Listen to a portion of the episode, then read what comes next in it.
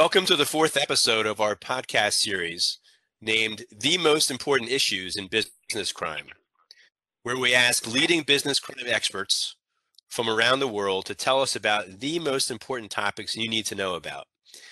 The object is to briefly identify the most important issues, but not to catalog every potential one.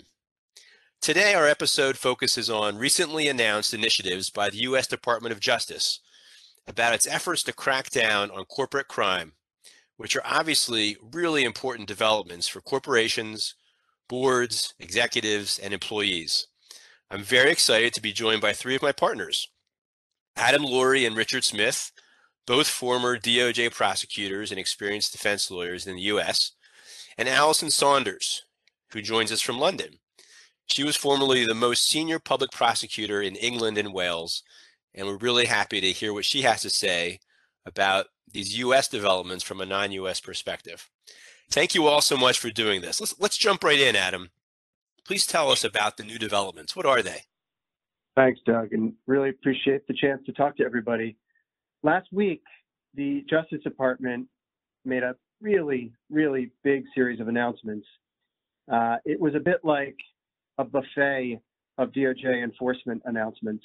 Uh, many people who follow this space will know that over the last two, three years, the Justice Department has made a series of separate announcements about, among other things, how they're going to prosecute individuals and focus on individual prosecution, how they will incentivize companies to voluntarily disclose misconduct, the kind of information uh, and conduct that they'll consider in whether or not to prosecute a company or award a deferred prosecution agreement, or a declination.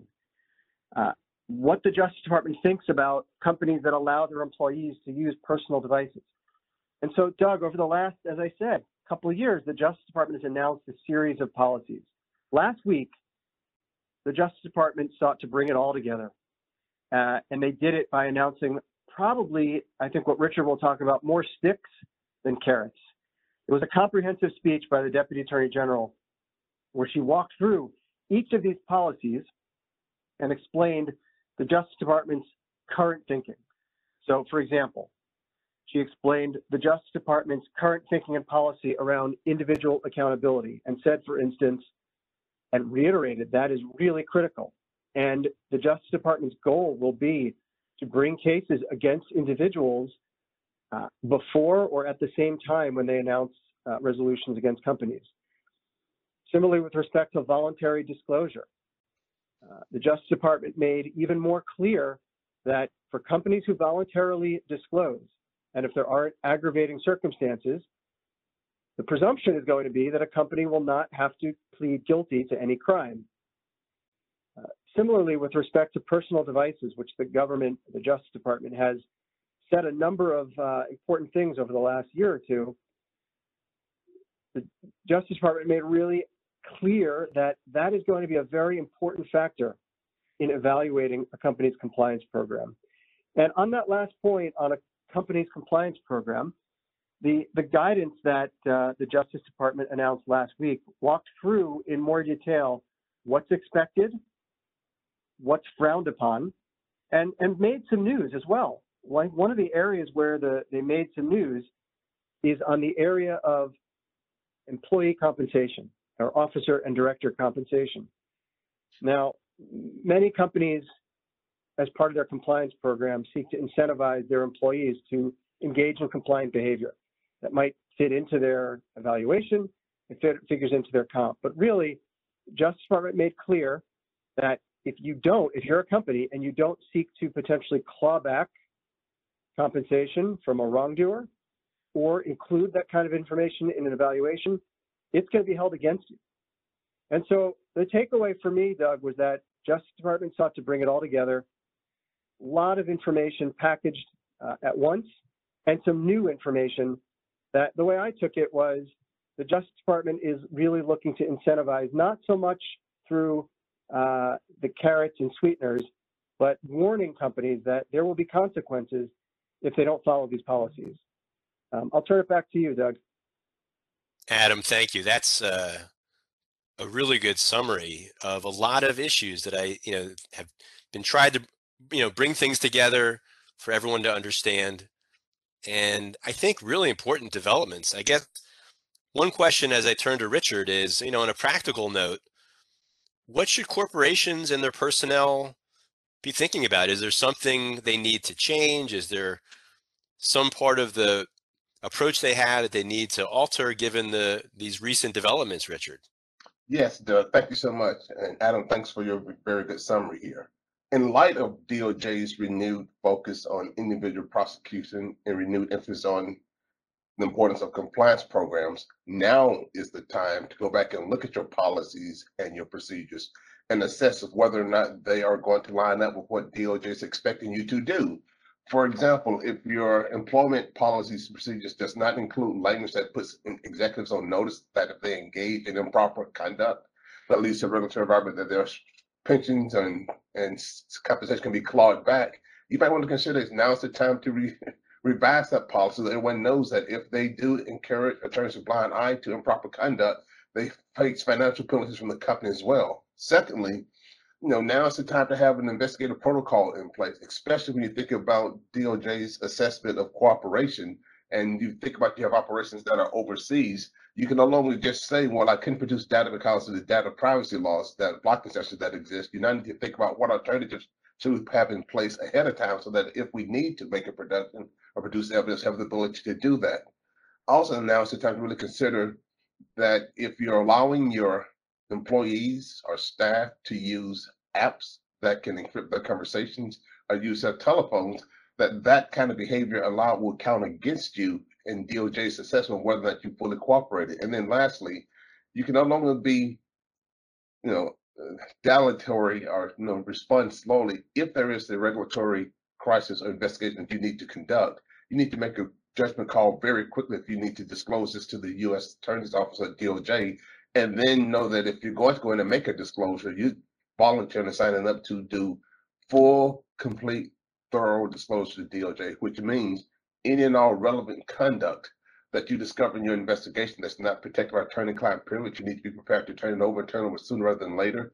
And it makes it pretty clear that if you fail to turn stuff over in a timely fashion, that can penalize you, which basically kind of puts you on the clock for you and your outside counsel to figure out what the conduct was, who the bad actors were, and then how do we, if we're going to cooperate and make a voluntary disclosure, maximize the ability to get the benefit of the disclosure and avoid the penalties for not being able to disclose stuff in a timely fashion. So Doug of this basically means it's time to rethink how you're going to approach regulatory issues before they happen.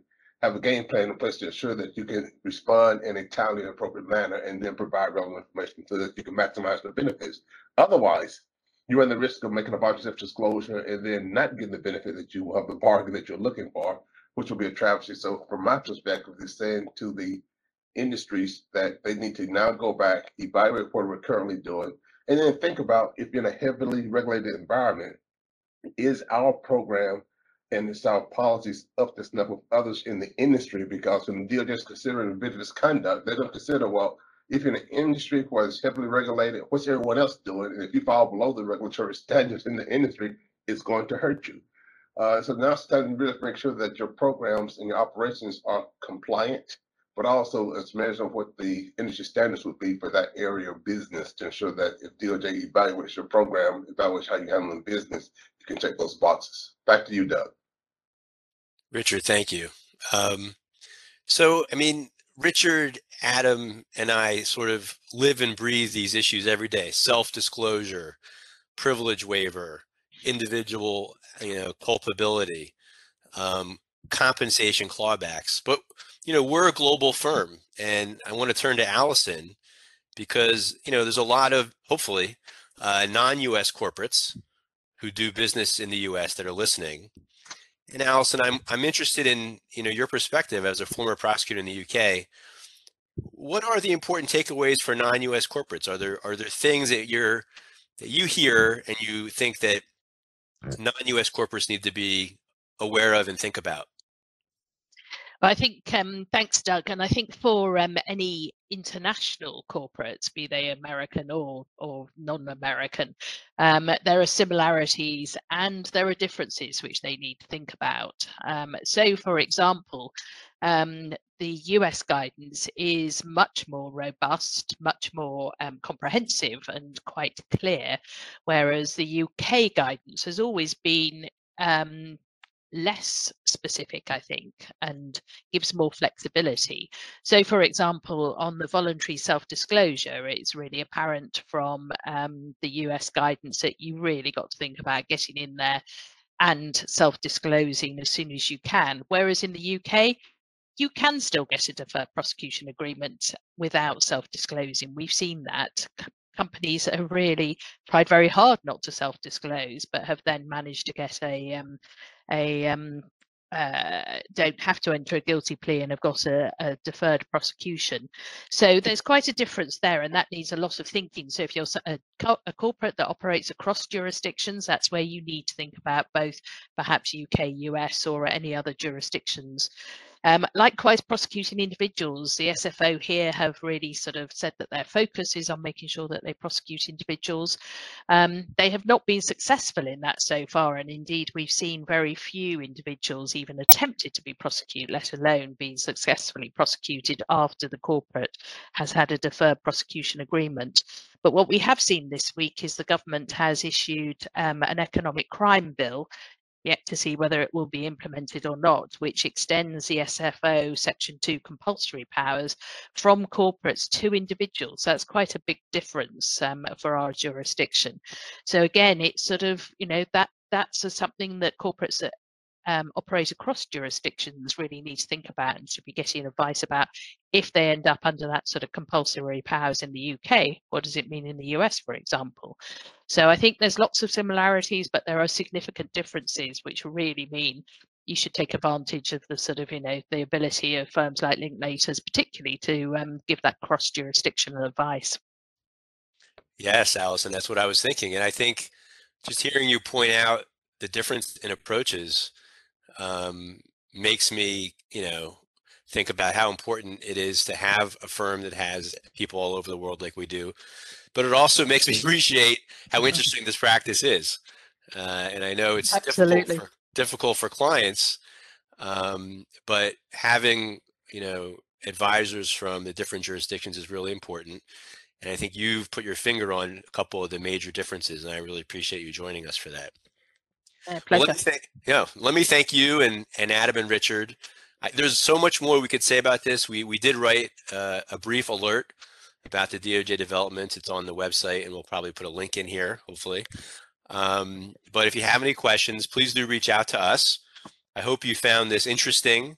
Um, and I would have put a plug in finally for my three previous episodes of this podcast and hope that you'll join us uh, again. So thanks everybody for doing this. Hope everybody's safe and sound. Bye.